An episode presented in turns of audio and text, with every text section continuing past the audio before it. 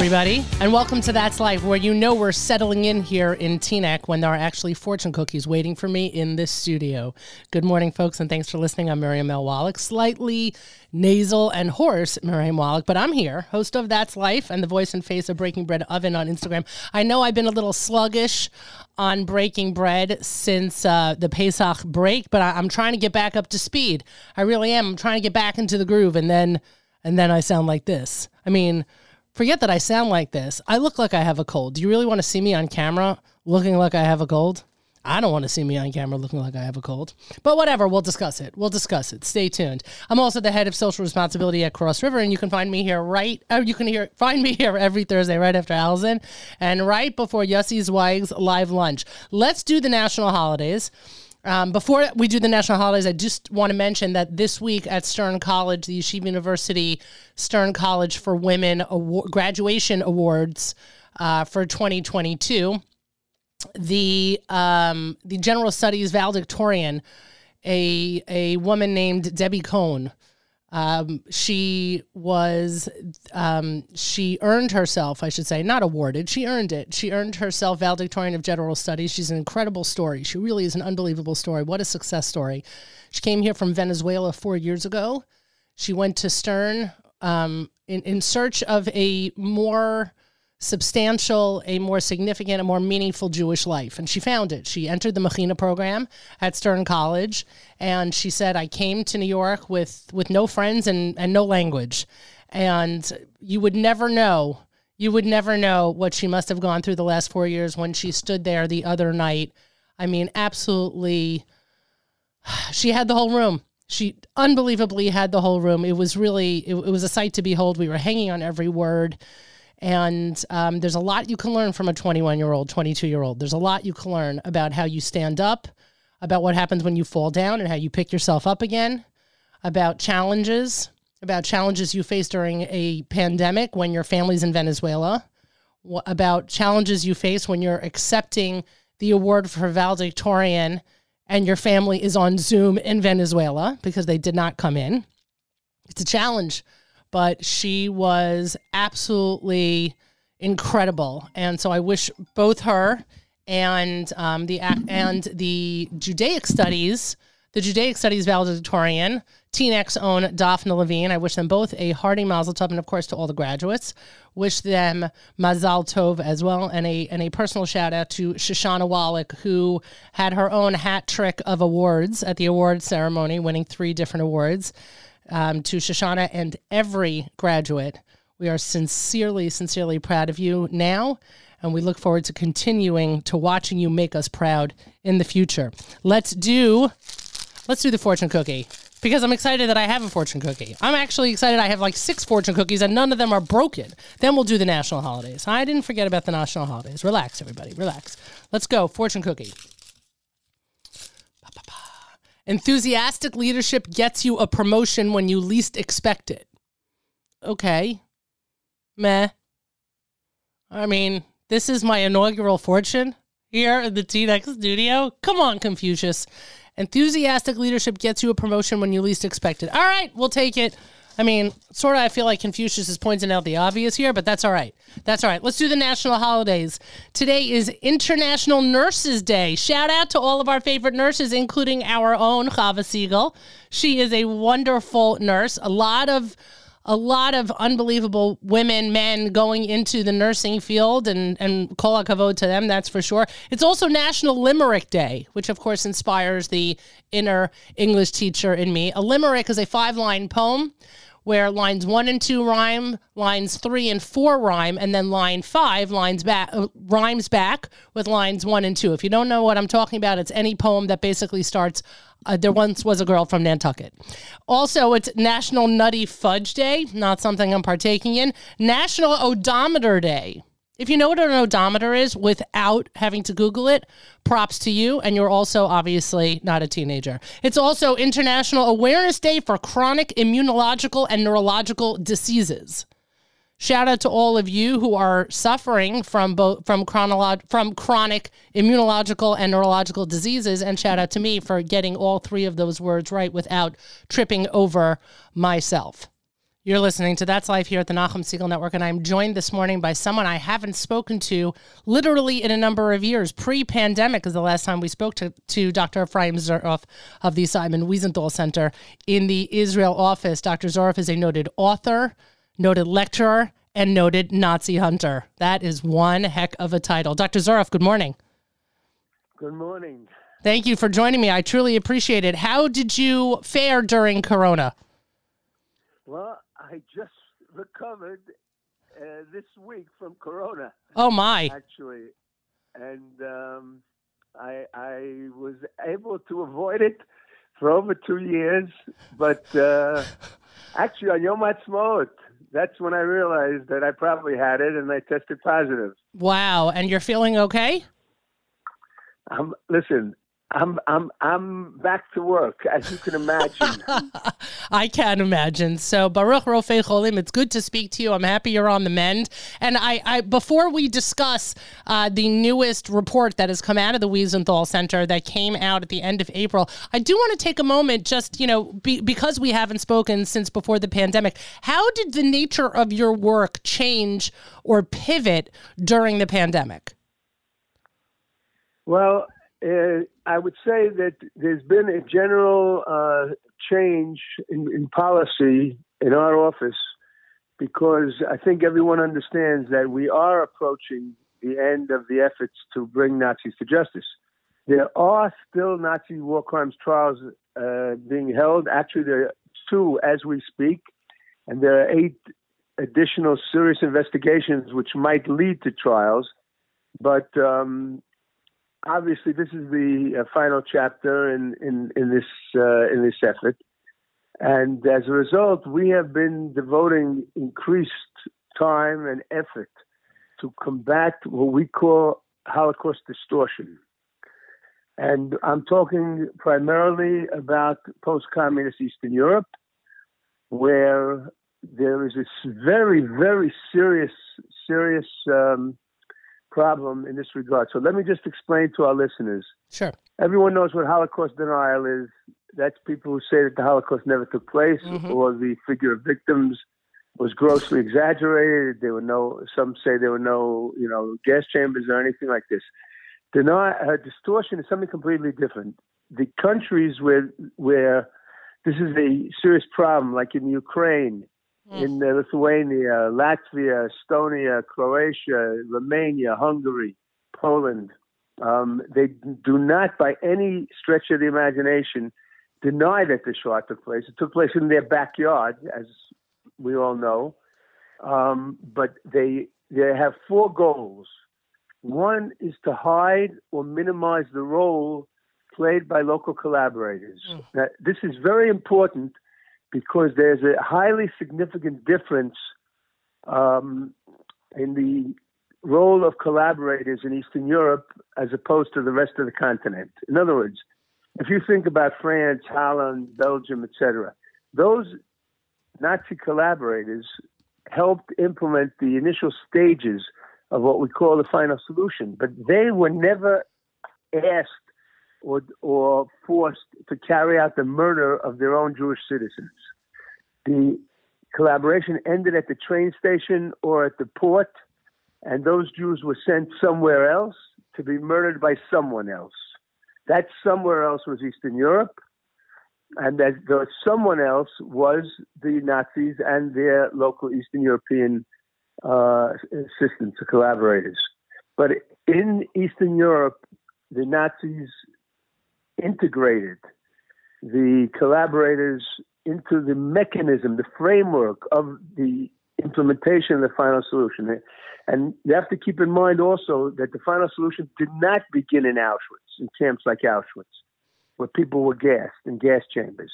It began by shooting, mm.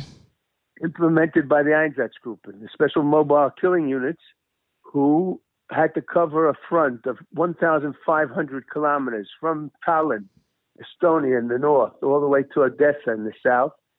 And in the matter of, of less than two years, they were able to, to murder almost a million and a half, or maybe even more than a million and a half Jews. So, since they numbered only a few thousand, the question then becomes, well, how on earth were they able to do it? Because every single Jew had to be murdered individually. Mm. They were they were killed by shooting, or in the cases of the babies, sometimes they used to just smash their heads against rocks or trees. But but the the process was incredibly labor intensive.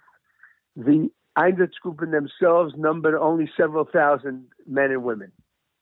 How did they do it? That huge amount of help from mm. Lithuanians, Latvians, Estonians, and uh, Belarusians and Ukrainians.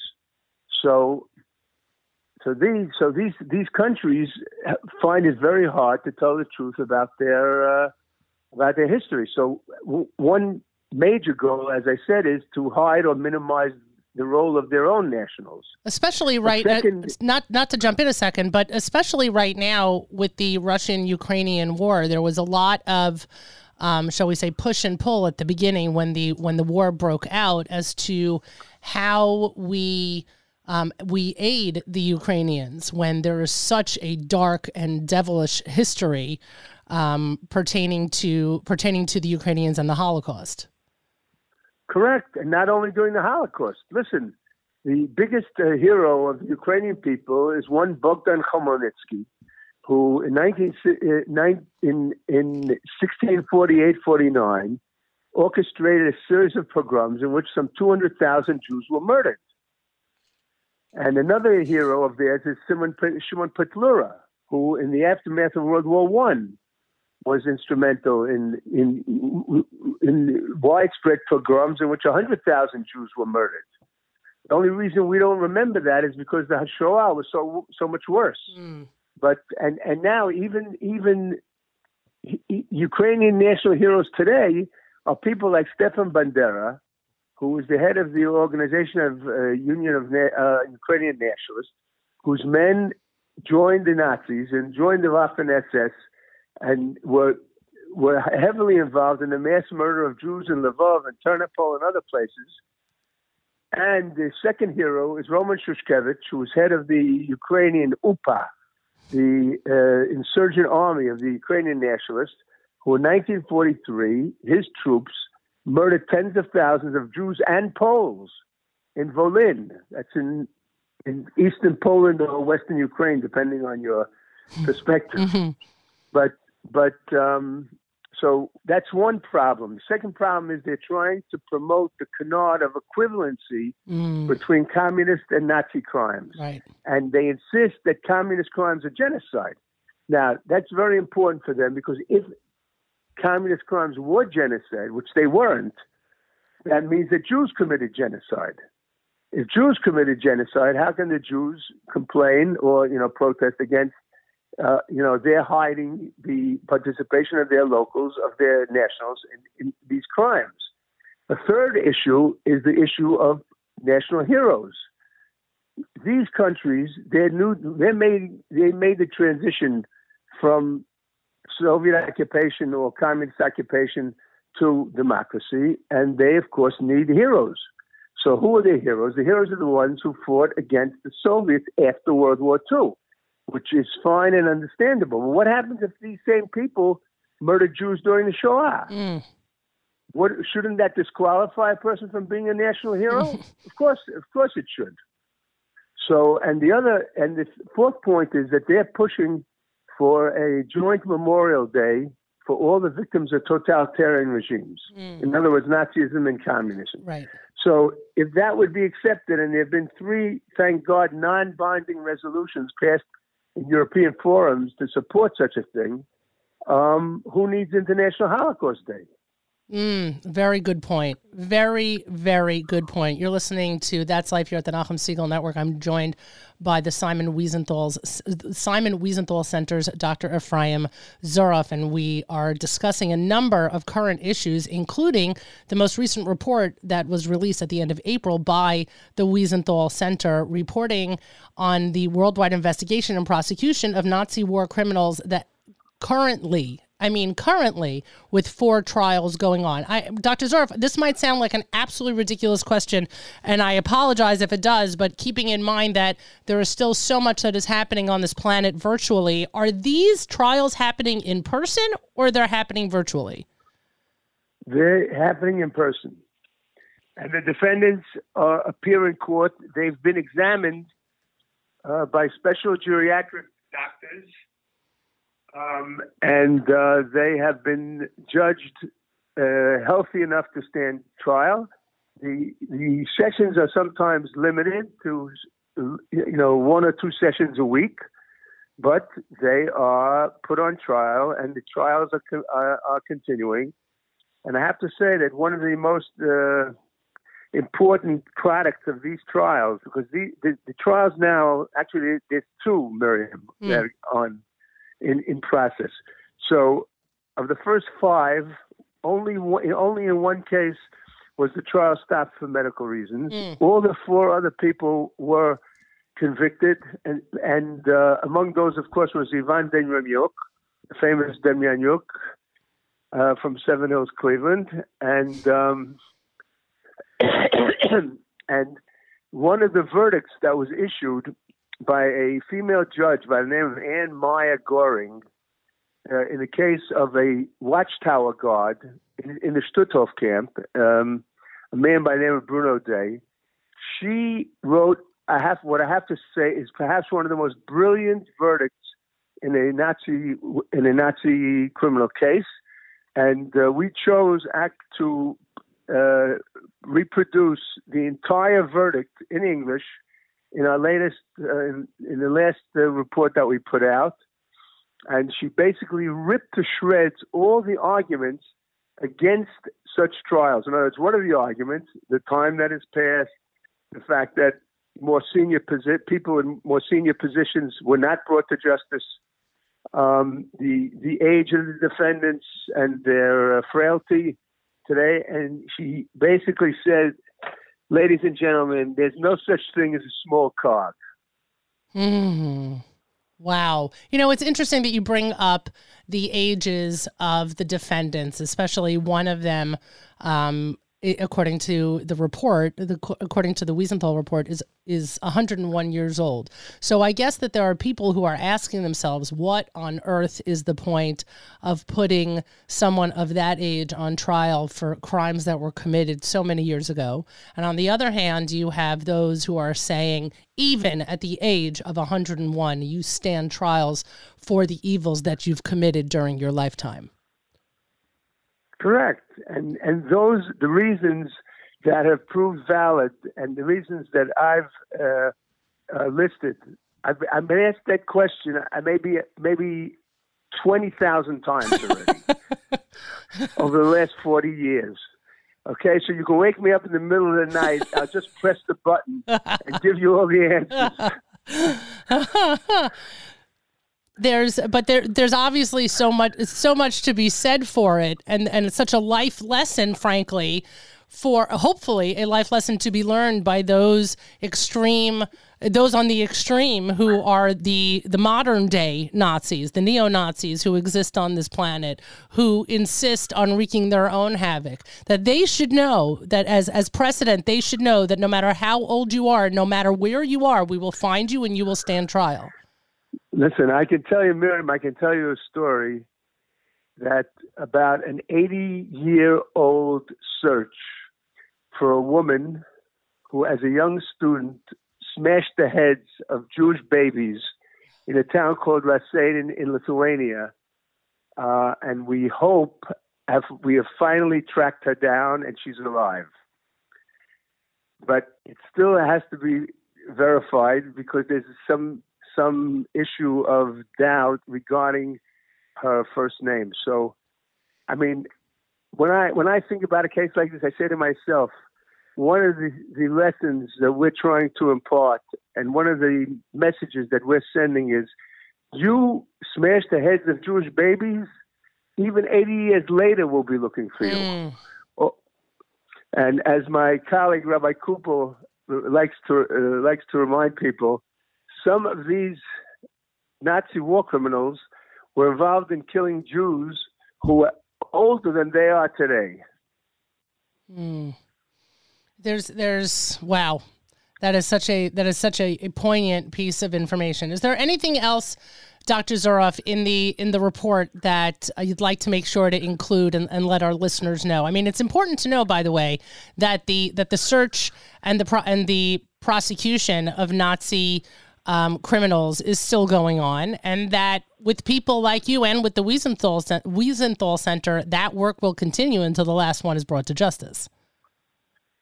True, that's true. But I want to, I want to, uh, you'll excuse me, but I want to say a few words about a book that uh, I wrote. It came out in English sure. in the middle of the pandemic, mm. so it didn't get uh, anywhere near the attention that it should have gotten.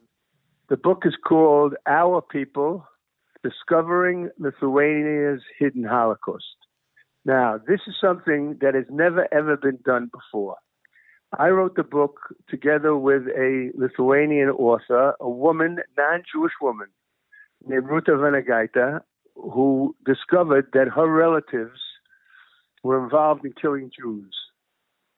Her right, her her uncle and her grandfather. Mm. And this book, what basically what we did was we went to 40 places of mass murder where Lithuanians murdered Jews, 35 in Lithuania itself. And what most people don't know is that a Lithuanian unit, a police battalion, was sent to Belarus in October 1941, and they murdered at least 20,000 Belarusian Jews there.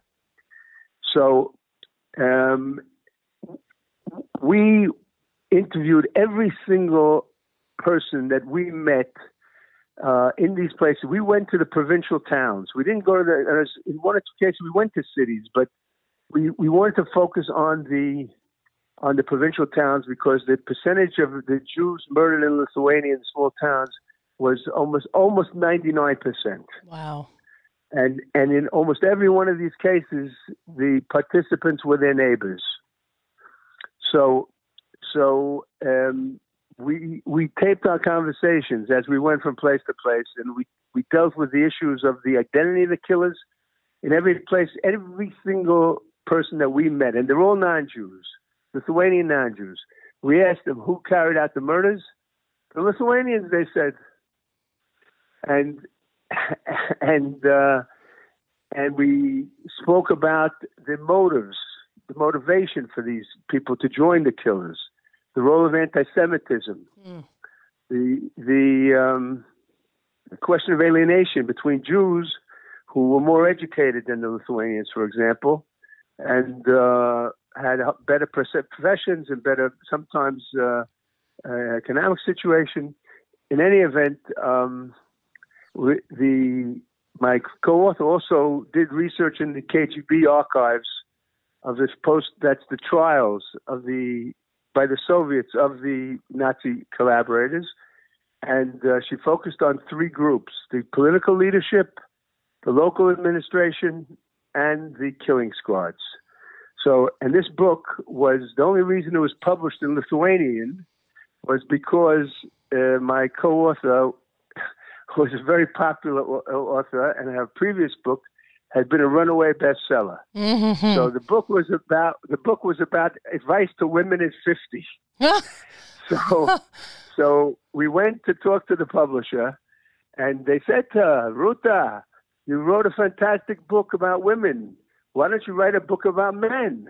So she said, Oh, that's a great idea. I'll do that. But before I do that, you're going to print the book that I'm currently writing. Ruta, you're writing a book, another book already? How wonderful. What are you writing about? The Holocaust. Oy vavoy, you should see their faces. I'm sure. Anyway, but, but they said, listen, we'll publish the book on one condition. You don't tell anybody what you're writing about until the day of the launch. Okay, so we did it. We wow. kept our part, and they kept their part. And in general, in Lithuania, it was taken by total shock because Ruta also uh, interviewed the two most popular priests in Lithuania, one Catholic, one evangelical, And uh, and when they when she put out the notice, the press release on the launch of the book, people couldn't couldn't understand what's happening. Ruta Vanagaite, the popular author, the two po- most popular priests, and the most hated Jew in Lithuania. That's me. what on earth is going on? It's taking place in an Italian restaurant, which Ruta discovered was the headquarters of the Ypatinga Būris, that was the special Lithuanian mass murder squad who murdered 70,000 Jews in Ponar. I don't know, That's Dr. Zor- I, don't, I don't know, Dr. Zorf. It sounds like the beginning of a joke. Two priests, an author, and a Jew walk into an Italian restaurant. and they order pizza. Um, in any event, in any event, the book, 2,000 copies sold out in less than 48 hours. Amazing. The book ultimately sold 20,000 copies in Lithuania. And It's it's, the a, most popular book in the public libraries for three years running. and it's available on So- Amazon here in the States?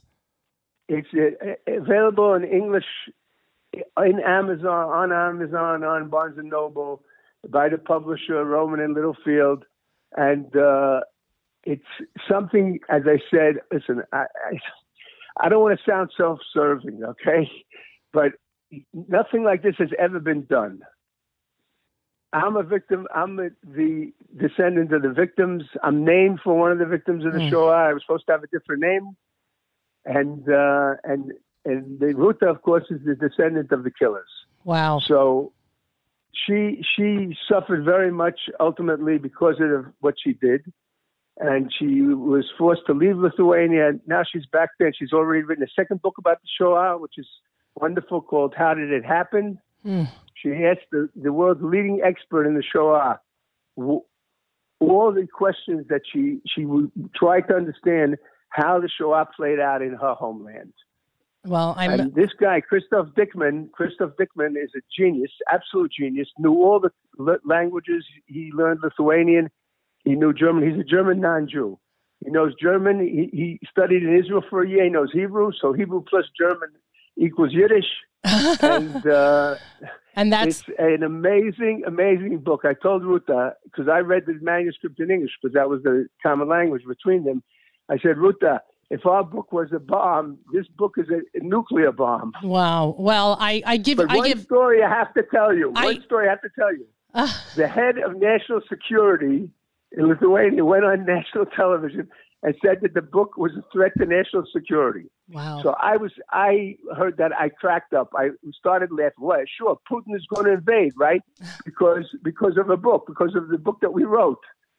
But now the, the irony of the story is it's not so far fetched. Mm.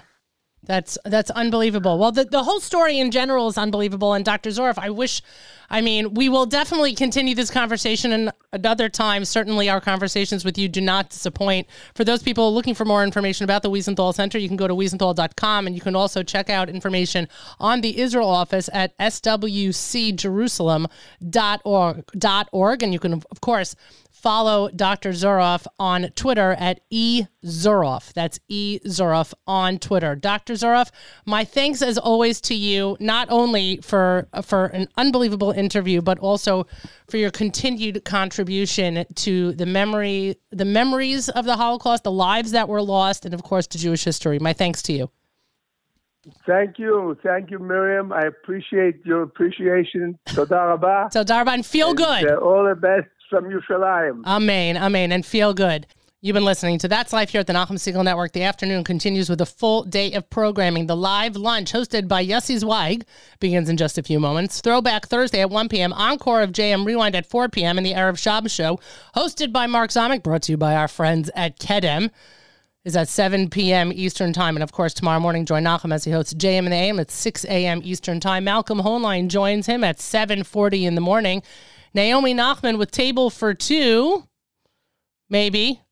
Not sure. We'll check that. Avrami will check that for us. Potentially after the conclusion of JM and AM. And of course, Saturday Night Segal, hosted by Avrami, starts 9 p.m. Motzei Shabbat and 7 a.m. Sunday morning. Matas hosts JM Sunday. Don't miss a moment of it. Continuing with our Sphera format. Here is Home by the Maccabeats. This song is an exception in my in my Apple library. Why? Because it's a song I listen to all year round. That's life, everybody. Bye, guys.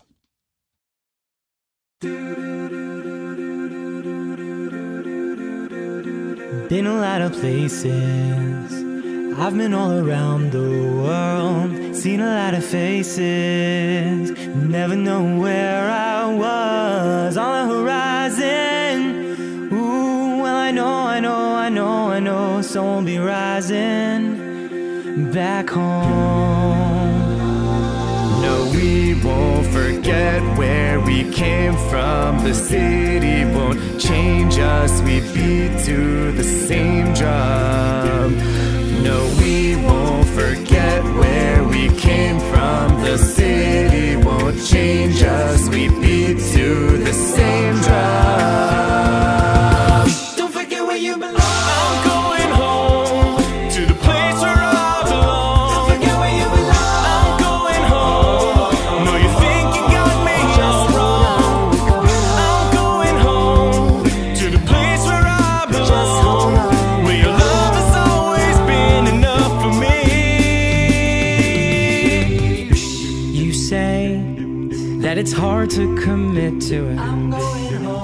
You say that it's hard standing still. Don't you know that I spend all my nights counting backwards the days till I'm home?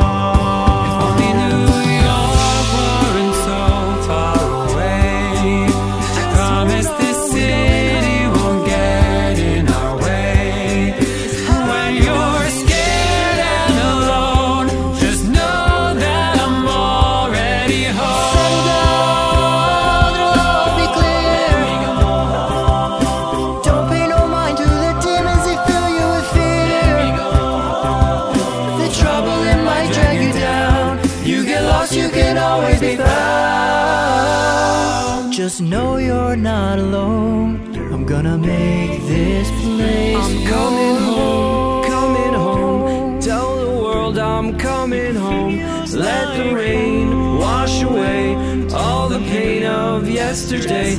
I know my kingdom awaits, and they've forgiven my mistakes. I'm coming home,